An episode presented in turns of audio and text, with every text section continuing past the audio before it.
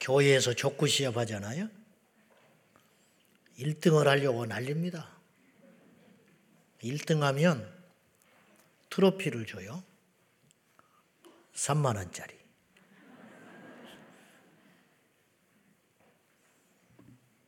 연합회 같은 데서 지역 연합회에서 교회별로 족구 시합을 했어요. 그래서 나갔어요. 근데 점심 시간이 됐는데 도시락을 이제 먹고 한쪽에서 있는데 저쪽에 도시락을 얼른 먹고 몇 사람이 나가더니 저 구석에 한쪽에서 담배를 피우고 있어요. 교인이 아니에요. 그 교회에서 이기려고 친구들을 데려온 거예요. 안 믿는 친구들을. 우리 교회에서 이제 지금은 수가 많아지셔서 엄두가 안 나지만은 윷놀이를 했습니다. 일성전에 있을 때, 보름 때. 교회 학교부터 장로님들까지 팀을 짜가지고 난립니다. 이기려고. 이기려고.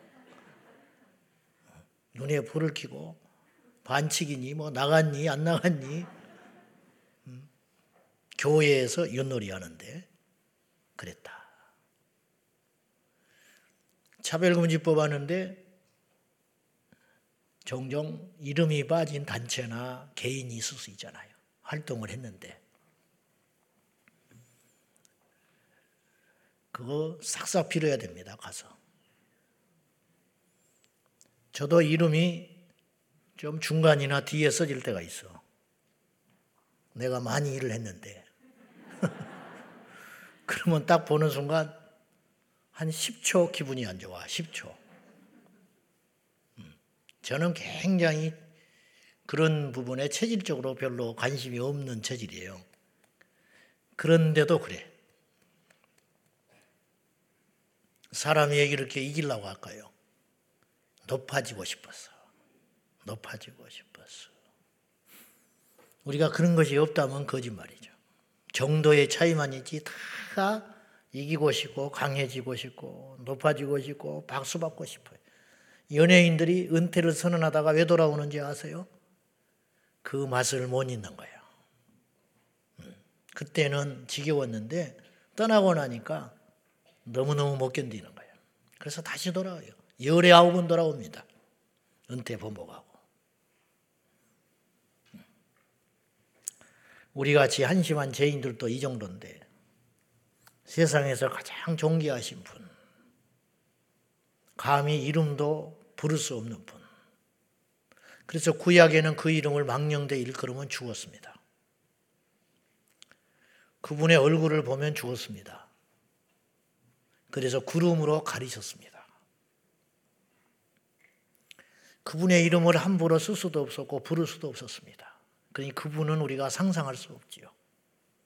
사람도요, 왕은 이름을 부르지 못했어요. 세종대왕 성함이 어떻게 된지 아세요? 자연 이름이? 이도 나는 찾아보고 알았네. 이분은 대단한 분이고 자연인 이름을 감히 입에 오를 수가 없어서 세종이라고 불렀어요. 세종. 그분의 얼굴 행차하며 고개 땅에 받고 못 쳐다봤습니다. 그분 입으신 옷을 용포라고 그랬고 옷도 함부로 비슷한 거 못 입었습니다. 인간도 어느 정도 자리가 잡히면 그렇게 돼요.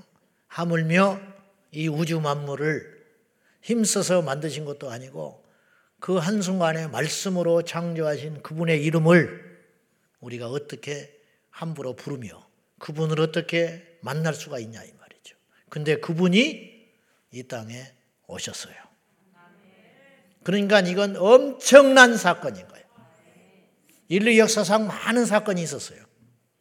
인류를 이렇게 결정짓는 중요한 일들이 굉장히 많았다고 봐요. 우리가 몰라요. 예를 들면 저 38선을 그을 때 6.25 휴전선 그을 때 우리나라 장군 정치인들은 끼지도 못했어요. 미국, 러시아 이런 사람들이 앉아가지고 지도 놓고 쭉 그어버린 거예요. 이게 38선이라는 거예요. 백령도를 처음에 뺏겼었어요. 백령도가 원래 북한으로 보냈었어. 섬나라 영에 있는 거 상 필요 없다고 딱 줄 그어버린 거 이렇게 일렬로 쫙. 그때 크리스찬 통역 장군이 장, 저, 장교가 통역을 하면서 그를 쉬는 시간 잠깐 미국 장군을 만나가지고 사정을 했어. 이 섬이 얼마나 중요한지 압니까? 이 섬 뺏기면 그 일대 바다 다 북한에 뺏겨가지고 나중에 큰일 납니다. 그때 그 말 듣고 다시 선 그은 거야. 그래서 병영도가 우리나라 땅 됐어요. 이러고 보면 역사라는 게 코미디 같아요. 그렇지 않나요? 아주 수십억에게 영향을 미치는 사건이 어느 한 사람의 결정으로 어처구니 없이 일어나 버리고 만다는 거죠. 그런 이 인류 역사상 있었던 수많은 사건과 결정과 선택 어떤 것도 어떤 대이벤트도 성탄절보다 클 수가 없다. 왜냐? 하나님께서 이 땅에 육체를 입고 오셨으니까. 그러니까 이 사람은요, 너무 큰 것은 안 보여요. 너무 큰 일은 믿겨지지가 않는다고. 그렇잖아요? 그래서 그게 진짜냐고 자꾸 물어보잖아. 진짜인데. 응? 로또 복권이 당첨됐다. 막 살을 꼬집고 난리 났을 거 아니에요. 그걸 현실로 받아들인 데는 너무 오랜 시간이 걸릴 거야. 돈이 들어오고 써보고 할 때, 아, 내가 부자가 됐구나. 그렇게 느낄 거 아니에요. 모르지 뭐 우리는 안 해봤으니까. 이렇듯이 너무 큰 사건이 안 믿어지는 거예요. 그래서 예수님이 이 땅에 하나님이 육체를 입고 인간으로 오셨다는 이 엄청난 사실을 믿지를 못하는 거예요. 사람들이. 여기도 못 믿는 사람이 있어요. 한편으로 이해가 돼요. 그래서 유대인들은 예수님을 선지자라고 그래요. 지금도. 인간이라는 거예요. 어떻게 하나님이 이 땅에 온 것도 말도 안 되는 소리지만 오셔서 무기력하게 십자가에 죽을 수 있는가? 이해 못 하지요. 근데 이 안에는 엄청난 비밀이 숨겨져 있다는 거죠. 엄청난 비밀. 여러분, 성탄절을 기쁘다, 좋다. 그렇게 감성적으로만 접근을 하지 말고 우리가 한 가지 기억해야 할 것은 왜 라는 질문을 던질 필요가 있어요. 왜 꼭 그래야만 하는가? 그것이 사실이면 왜 하나님의 아들이 이 땅에 육체를 입고 오셔야만 했는가?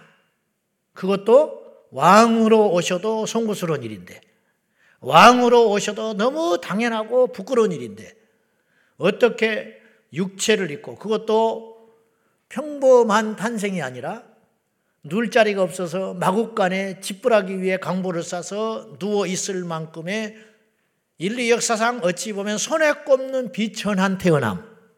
이게 이럴 수가 있는가? 왜 그럴까? 하는 것이죠. 여러분, 그분이 왕으로 오시면 우리의 구원자가 못 돼요. 우리의 심판자가 되시는 거예요. 그래서 초림은 반드시 인간화 되셔서 오셔야 했어요. 그래야 우리를 살릴 수 있어요. 여러분, 왕은 판단하는 존재예요. 왕은 심판만 해요. 그래서 다시 오실 우리 주님은 왕으로 오시기 때문에 그때는 구원이 없는 거예요. 다시 오실 우리 주님은 심판주로 오십니다. 왜냐?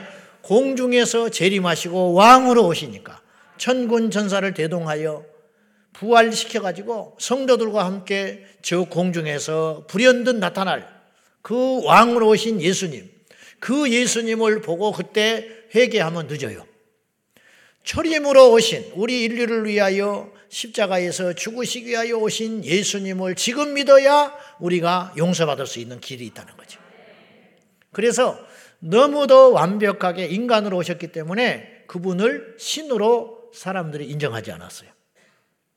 저는 처음에 교회 나가서 사복음서를 읽다가 인자라는 단어가 나왔어요. 인자. 인자라는 단어. 인자는 예수님이 스스로를 일컬어서 인자라고 하시더만요. 왕은 지임이라고 하잖아요. 근데 예수님은 스스로를 인자는 그랬어요. 그래서 인자가 죽었다가 사흘 만에 살아나리라. 그런 말씀을 하셨더라고요. 그래서 나는 100%그 인자라는 말이 어질 인자인 줄 알았어요. 스스로를 일컬어서 나는 어진 사람이다. 어진 존재다. 그런데 알고 봤더니 원어를 보니까 사람 인자야. 선오브 가시야. 내가 눈을 씻고 다시 봤어. 어떻게 예수님이 하나님의 아들인데 당신을 사람의 아들이라고 했을까? 사람의 아들 완벽한 인간으로 예수님은 자신을 소개했어요. 그런과 동시에 아버지와 나는 하나이다라고 하는 신성을 분명히 말씀하셨어요. 그래서 이걸 신학적으로 뭐라고 그러냐면 완벽한 신인 동형체라고 그래. 신성과 인성을 완전하게 갖추신 유일한 존재. 그분이 예수 그리스도예요. 그러니까 예수님이 이 땅에 육체를 입고 마리아의 몸에서 잉태하신 그 육체의 덩어리는 실제적 우리 육체와 똑같아요. 왜 그랬느냐? 그분이 그렇게만 할 수밖에 없는 사연이 있으니 그것이 바로 우리의 죄 때문에 그렇다. 여러분, 우리는 죄인이네 죄인네 해도 사실 실감이 안 나요. 누구를 죽이기로 했습니까? 뭐 손가락질 받고 욕먹을 정도의 죄만 지었지 감옥에 갈 만한 죄는 아직 안 지었으니까 여기 앉아 계시잖아요. 그러다 보니까 이제 들키지 않아서 안 들어간 거고 그러는 것 뿐이기 때문에 우리가 죄인이다. 너 죄 지었다. 그래도 그렇게 실감이 안 나요. 솔직히 말하면. 근데 이걸 따져봐야 돼요. 예수님이 오셔서 우리를 위해 죽으실 만큼의 죄라면 이건 심각해지는 거예요. 무슨 말이냐면 교통사고가 났어요. 앞 반바가 살짝 그쳐, 스치는 것으로 끝났어. 그러면 우리가 크게 다칠 리가 없어요. 근데요, 교통사고가 났는데 사람들이 다 찌그러진 내 차를 보고 운수가 대통했다는 거예요. 어떻게 저런 사고가 났는데 살아남았냐는 거예요. 나는 아픈 데가 없어요. 아픈 데가 없기 때문에 큰 사고인지를 몰라요. 근데 나와서 사람들이 자꾸 보는 사람마다 운이 좋다. 어떻게 저기서 살아남았냐. 그렇게 이야기를 할 때 내가 비로소 깨닫는 거예요. 내가 굉장히 큰 행운하구나. 그렇게 깨달을 거 아닙니까? 그렇듯이 우리가 주님께로부터 받은 용서의 크기가 얼마나 큰지를 알면 우리의 죄가 얼마나 큰 것인지를 상대적으로 알 수 있다. 그런 뜻이에요. 다시 말해서 예수님이 십자가에서 하나님의 아들이 다른 존재가 죽는 건 아무 필요가 없어요. 천사가 와서 아무리 죽어도 우리 죄를 씻을 수가 없어요. 하나님의 아들이 이 땅에 우리처럼 육체를 입고 오셔서 십자가에 죽으셔야만 할 만큼 우리의 죄는 크고도 중한 것이었다. 나는 그거 못 믿겠다. 나는 그거 인정 안 한다. 나 그렇게 큰 죄인 아니다. 라고 말을 할 수 있습니다. 그러나 그것은 여러분이 깨닫지 못한 것 뿐이지 하나님의 눈에는 여러분의 죄는 그렇게 크고도 중한 것이다. 그리고 여러분들은 지금 어떤 환경이 안 됐기 때문에 죄를 안 지은 것 뿐이지, 큰 죄를 안 지은 것 뿐이지, 도덕적인, 윤리적인 큰 일탈을 안 한 것 뿐이지, 어떤 계기만 되면 그 죄를 지을 수 있는 죄의 후보생들이에요. 증거를 댈게요. 성경에 보면 죄 지은 사람들의 이야기들이 나와요. 근데 그들이 우리와 똑같아요. 그들이라고 해서 괴물이 아니에요. 그들이라고 해서 원래 천성이 악하고 독한 사람들이 아니에요. 근데 최초의 살인은 형제를 죽인 사건이었어요. 우리는 3,500년 시간이 흐른 다음에 성경을 보니까 광야에서 헤매는 이스라엘 백성들이 하나님 앞에 무던히도 불평하고 원망하는 것을 이해 못할 때가 많아요. 아니 하나님이 만나도 주시고 불기둥 구름기둥으로 인도하고 계시고 가나안 땅에 데려갈 것인데 왜 저렇게 불평이 많을까? 나라면 그러지 않겠다. 왜냐 기적을 날마다 경험하면서 그렇게 생각할 수 있지요. 그러나 우리도 그들과 다를 바가 없어요. 그들의 입장에서 보면 먹을 것이 당장 없습니다. 오늘 하루 먹으면 내일 어떻게 될지 몰라요. 마실 물이 저장되어 있지 않습니다. 우리는 그보다 훨씬 좋은 조건에 있으면서도 불구하고 우리는 원망을 해요. 수도꼭지를 틀면 물이 나옵니다. 하다 하다가 수도꼭지에 물도 못 믿는 세상이 되어서 물도 사 먹습니다. 지금 여기 거의 99% 정수기 물을 먹고 이 자리에 와 계실 겁니다. 심지어는 공기도 사 먹습니다. 공기 정화기. 공기도 못 믿는 거예요. 이렇게 우리가 풍요롭고 좋은 때 살지만 우리 입은 항상 나와 있습니다. 왜냐? 부족하다 이거야. 이거 갖고 되겠냐는 거야. 더 달라는 거야. 그러고 보면 그들을 욕할 게 없어진다 이 말이죠. 인간의 죄라는 건 얼마나 강하고 크냐면요. 성경에 있는 죄들만 보더라도 성경 밖에 이방인들이 짓는 죄는 말할 것도 없고 사마리아 성이 아람 제국에 의하여 포위돼 가지고 3개월 동안 갇혀 있느라고 아무것도 먹을 게 없어진 거예요. 그때 어떤 짓을 한지 알아요? 자식을 삶아 먹었어요. 먹을 것이 떨어지니까 자식을 삶아 먹었어. 이스라엘 백성들이 안식일을 지키는 그들이 하나님을 입에 달고 사는 사람들이 자식 삶아 먹었어요. 그래가지고 가위바위보 해가지고 오늘 내 자식을 삶아 먹은 거야. 그러니까 배가 부르거든요. 며칠 지나니까 이제 그 자식 삶아 먹을 차례가 됐는데 숨겨버렸어.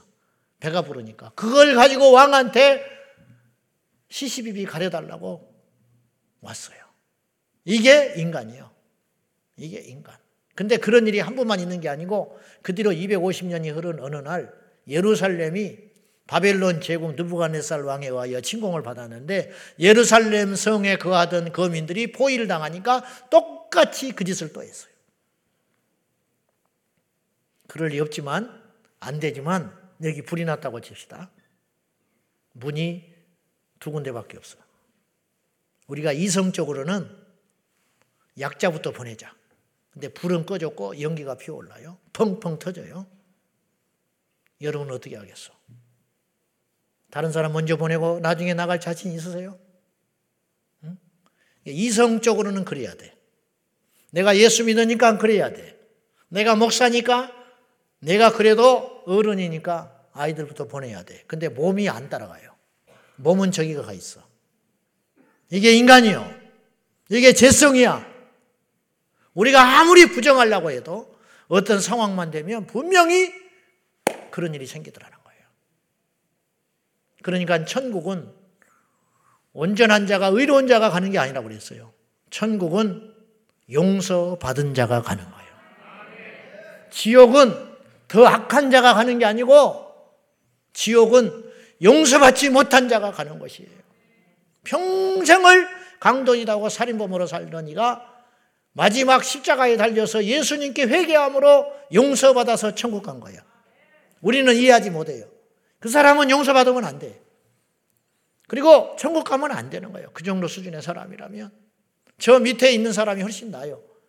십자가 밑에서 예수 죽으라고 소리치는 그들이 도덕적으로 더 깨끗해. 근데 그들은 지옥 같고 십자가에 달려서 죽어가는 이 인생은 회개했다는 이유로 천국을 갔어요. 이게 하나님의 원리라는 거예요. 주님이 볼 때는 다 똑같은 죄인이기 때문에 다 죄인이기 때문에 죄인 중에 회개하여 용서받은 존재만 간다.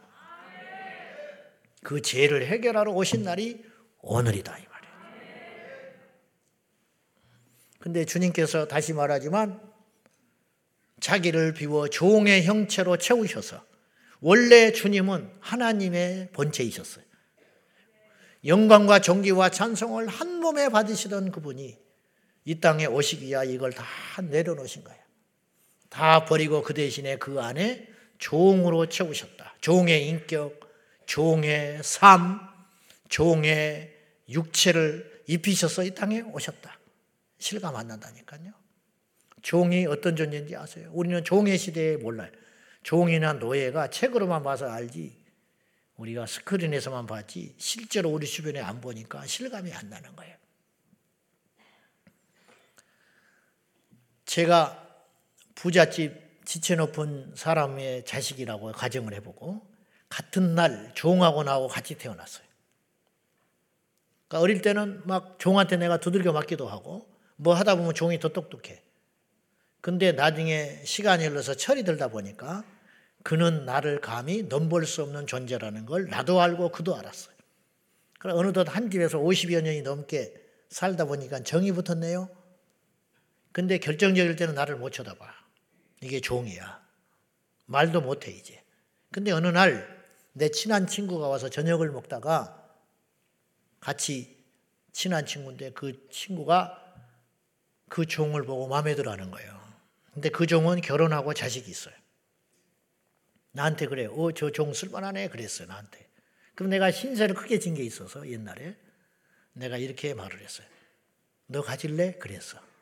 내가 50년이 넘도록 같이 살았는데 내가 친구에게 저거 가져갈래? 그랬어요. 줄래? 그래, 가져가. 돌쇠야, 이리 와봐. 내가 불렀어.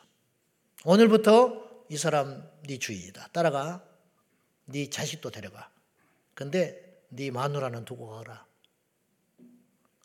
아무 소리 못해. 그리고 그날 울면서 질질 끌려가는 거예요. 나는 양심의 가치가 없어. 부인이 울어. 한 번만 더 울면 너도 팔아버린다. 그러면 틱소리 못해. 이게 종이야. 50년 아무 필요 없어. 그동안의 의리 아무 필요 없어. 고대의 종과 노예는 말하는 당나귀라고 그랬어요. 말만 할 뿐이지 당나귀 같아. 어떤 인간은 어떤 종은 당나귀보다 더 싸요. 그 정도의 취급을 받는 것이 종이었어요. 저는 팔아버리고 줘버리고 양심의 가치 하나도 없어요. 그날 저녁 발탁 뻗고 자는 거예요. 그것이 종이에요. 예수님이 그렇게 오셨어요. 있을 수 없는 일이죠. 왜? 우리의 죄가 그렇게 크니까. 여러분, 왕이 직접 전쟁터를 나가요. 그러면 그 전쟁은 심상치 않은 전쟁이에요. 왕이 굽을, 밥을 굶었대요. 며칠. 그러면 백성들은 말할 것도 없어요. 우리 왕이 어떤 적을 만났는데 무릎을 꿇었대. 그러면 그 적이 얼마나 큰지 알 수 있어요. 예수님이 육체를 입고 이 땅에 오셨다니까요? 꼭 그렇게만 하셔야 되느냐고요? 그렇게 할 수밖에 없어요. 그 길밖에 없어요. 그것만이 우리를 지옥에서 건져올 수 있는 유일한 길이라. 그래서 지금까지 살았던 모든 인류의 죄들, 그리고 우리가 지금 현재 갖고 있는 죄, 그리고 앞으로 우리가 지을 죄와 인류가 예수님 오시기 전에 태어나서 지어야 할 모든 죄까지 다 감당하셔서 주님께서 십자가에 죽으셨다. 그러니까 하나님의 아들이 죽었기 때문에 그 가치보다 큰 것은 없기 때문에 모든 인류의 죄가 용서받게 된 거예요. 천사가 와서 해결될 일이 아니라니까요. 어떤 사람이 와서 선한 사람이 와서 해결될 일이 아니라 오직 예수 그리스도의 죽음 밖에는 우리가 살 길이 없다. 그런 뜻이에요. 그 죄를 용서받은 그 기쁨과 그 복을 아느냐 이 말이에요. 모르잖아요. 우리가 죄를 인정하지 못하기 때문에. 자기의 죄를 인정한 자는 그래서 교회 안에 와서 막 우는 사람이 있어. 그리고 주님을 빨리 만난 사람이 있어요.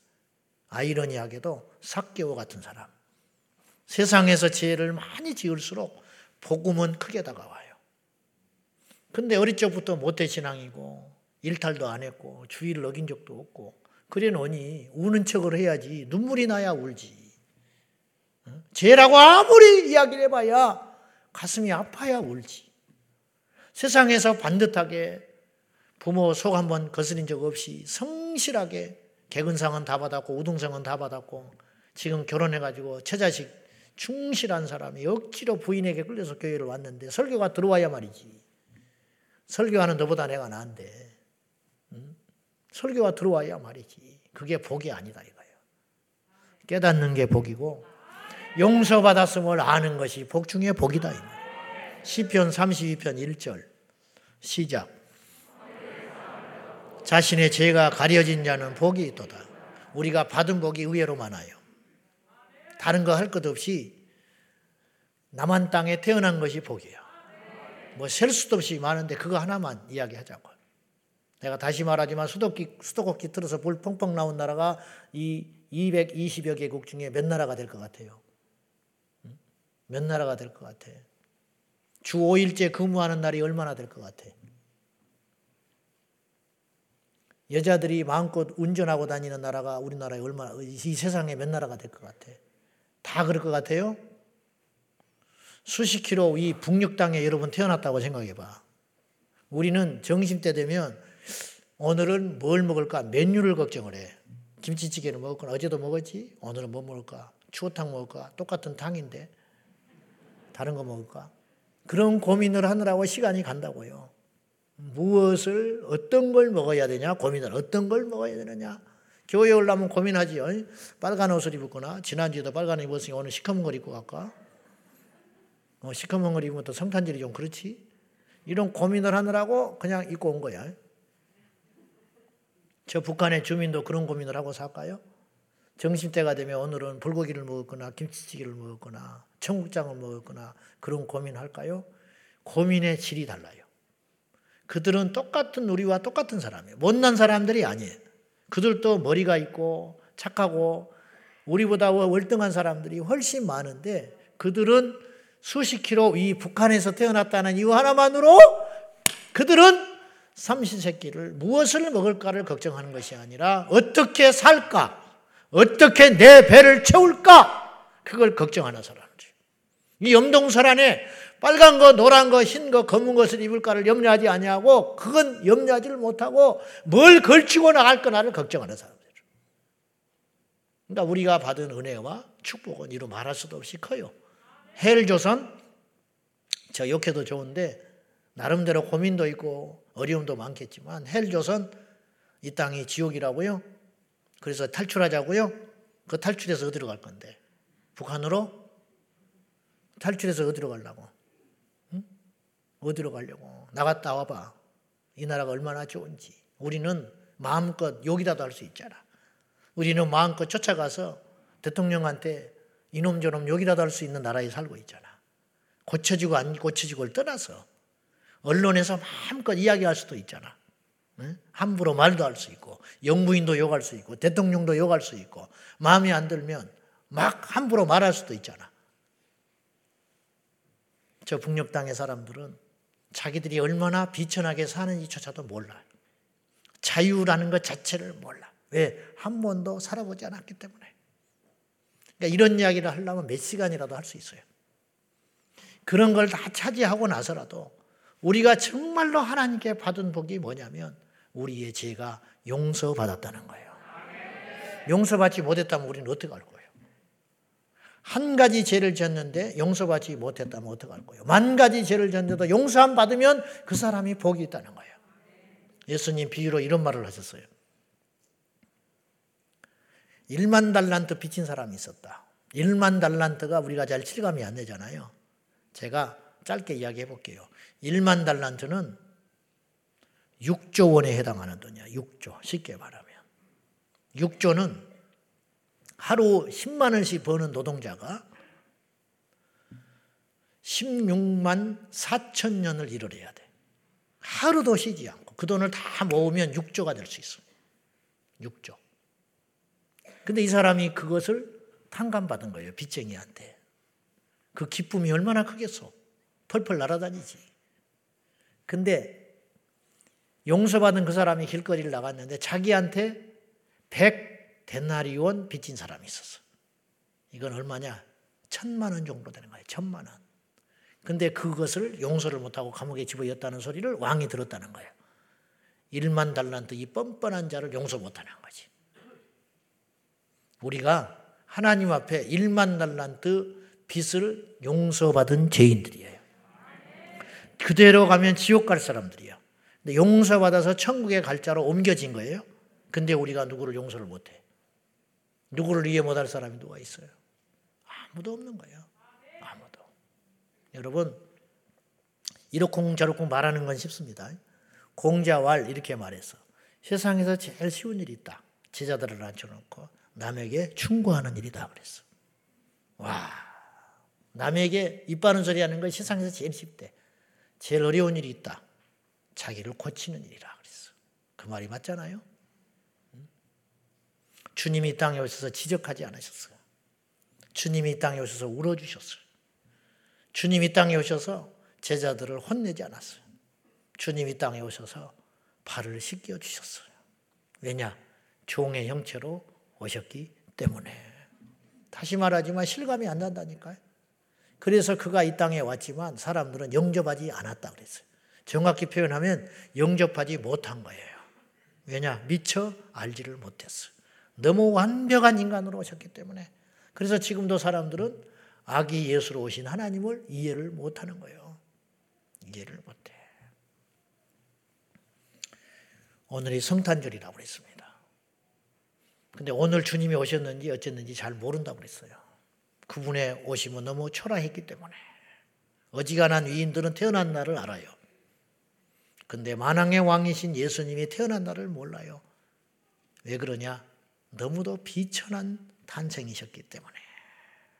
몰라요. 나중에 교회가 자리 잡고 나서 1년 중에 하루를 주님이 오신 날로 정해야 되는데 하고 정한 게 오늘이에요. 그렇다고 해서 오늘의 이 날이 퇴색될 수는 없습니다.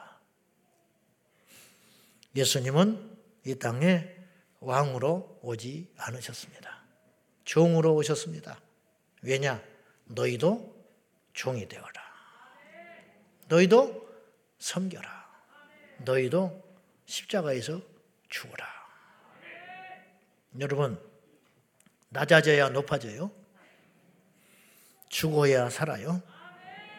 비워야 채울 수 있어요. 버려야 얻게 돼요. 우리가 구원받은 다음에는 한 가지 생애 목표가 있다면 예수님 닮아가는 거예요. 예수님이 종으로 오셨어요. 그리고 주님이 그렇게 자기를 비워서 종으로 오셨기 때문에 어떤 영광을 받으시게 됐냐면 오늘 9절과 10절에 보면 이름으로 하나님이 그를 지극히 높여 낮아졌기 때문에 높여주셨죠. 계속 높이만 계셨다면 높으실 이유가 없잖아. 낮아지셨기 때문에 지극히 최상으로 높여주셔서 모든 이름 위에 뛰어난 이름, 세종대왕은 그 앞에 설 수도 없는 이름, 예수, 하나님이 구원자라고 하는 그 전능하신 그리스도 예수의 이름을 주사 하늘에 있는 자들뿐만 아니라 하늘에 있는 전사들과 땅에 있는 모든 자들 인류 아래 모든 사람들로 하여금 무릎을 꿇어 예수의 이름에 무릎을 꿇게 하신다. 마지막 심판날에 그분이 구주시구나. 믿는 우리는 말할 것도 없고 믿지 않는 자들조차도 통곡을 하면서 무릎을 꿇으면서 나를 위해 오셨는데 내가 깨닫지 못했나이다. 엉엉 울고 아무리 피눈물이 피눈물 흘리면서 울어봐야 지옥에 가는 길밖에 없는 그 무시무시한 장면이 우리에게 구원자로 오셨기 때문에 그분은 우리한테 심판하실 수 있는 거예요. 어찌하여 나를 믿지 않았냐고. 기회가 있었는데 어째 나를 버렸냐고. 어째서 나를 예면했냐고 마지막 심판날에 준엄하게 말할 수 있는 근거가 되시고 우리의 구원자가 되셨기 때문에 구원은 우리에게는 우리 주 예수 그리스도는 만왕의 왕 만주의 주로 나의 유일한 구주로 영광과 존귀와 찬송을 한 몸에 받게 하시리라. 우리 원리도 우리도 마찬가지다. 낮으면 존귀하게 되고 섬기면 높아지게 되고 양보하면 이득을 얻게 되는 이 영적 원리를 우리가 깨달아야 할 것입니다. 마지막으로 누가복음 2장 10절 말씀 읽고 마치겠습니다. 시작. 천사가 이르되 무서워하지 말라. 보라 내가 온 백성에게 미칠 큰 기쁨의 좋은 소식을 너희에게 전하. 이건 짧은 한 구절인데 천사가 정말로 중요한 메시지를 던진 거예요. 무서워하지 마라. 내가 온 백성에게 우리만을 위한 죽음이 아니에요, 사실은. 믿기만 하면 유대인이나 헬라인이나 유대인이나 이방인이나 누구든지 간에 온 백성에게 미칠 영향을 간다. 상관없는 일이 아니고 모든 인류에게 미칠 큰 기쁨. 우리에게 기쁜 소식이 종종 들려와요. 합격했다. 아이를 출산했다. 사업이 성사되었다. 여러 기쁜 소식. 그런 것은 작은 기쁨. 모든 인류에게 영향을 줄 수 있는 가장 큰 기쁨. 우리가 전쟁에서 승리했다. 하지만 패배한 자들에게는 그건 저주잖아요. 모든 인류에게, 모든 사람에게 영향을 줄 수 있는 가장 완벽한 큰 기쁨의 복음의 메시지가 무엇이냐? 하나님의 아들 예수께서 이 땅에 육체를 입고 우리의 죄를 성량하게 하여 오셨다. 이거보다 기쁜 복음의 소식이 어디가 있냐? 믿고 안 믿고는 두 번째고 일단 우리에게 길이 열렸다는 거예요. 믿고 안 믿고는 두 번째고 우리에게 회개할 수 있는 근거가 생겼다는 거예요. 천국 지옥 안 믿어진다 치더라도 우리가 천국 가는 길이 열리기 시작했다는 거죠. 여러분, 천국에 있는 줄 알아요. 하나님이 있는 것도 알아요. 내 죄가 얼마나 큰지도 알겠어요. 근데 답이 없어요. 그럼 어떡할 거예요? 석가모니가 그런 거예요. 공자가 그런 거예요. 아리스토텔레스가 그런 소크라테스가 그런 거예요. 문제 원인은 문제는 알겠는데 답이 없는 거예요. 그래서 헤매다가 죽은 거예요. 헤매다가. 그런데 우리는 예수 그리스도를 만남으로 원인도 알고 답도 알게 되었다. 이것이 복음이라는 거예요. 오늘 하나님 아버지에게는 기가 막히게 아픈 날이지만 우리에게는 기가 막히게 기쁜 날입니다. 그래서 메리 크리스마스 그리스도를 경배하라. 그리스도를 찬양하라. 오늘 마음껏 그분의 이름을 경배하고 찬양하고 기뻐해도 부족함이 없는 날이 되시기를. 오늘날 여러분의 삶에 고통이 있고 시련이 있고 해야 할 숙제들이 많이 있고 넘어가야 할 산이 있겠지만은 성탄으로 오신 하나님의 아들이 이 땅에 오시니 거룩한 성탄절을 맞이하여 기쁨의 날이 여러분의 삶에 날마다 일어나기를 주님의 이름으로 축원합니다.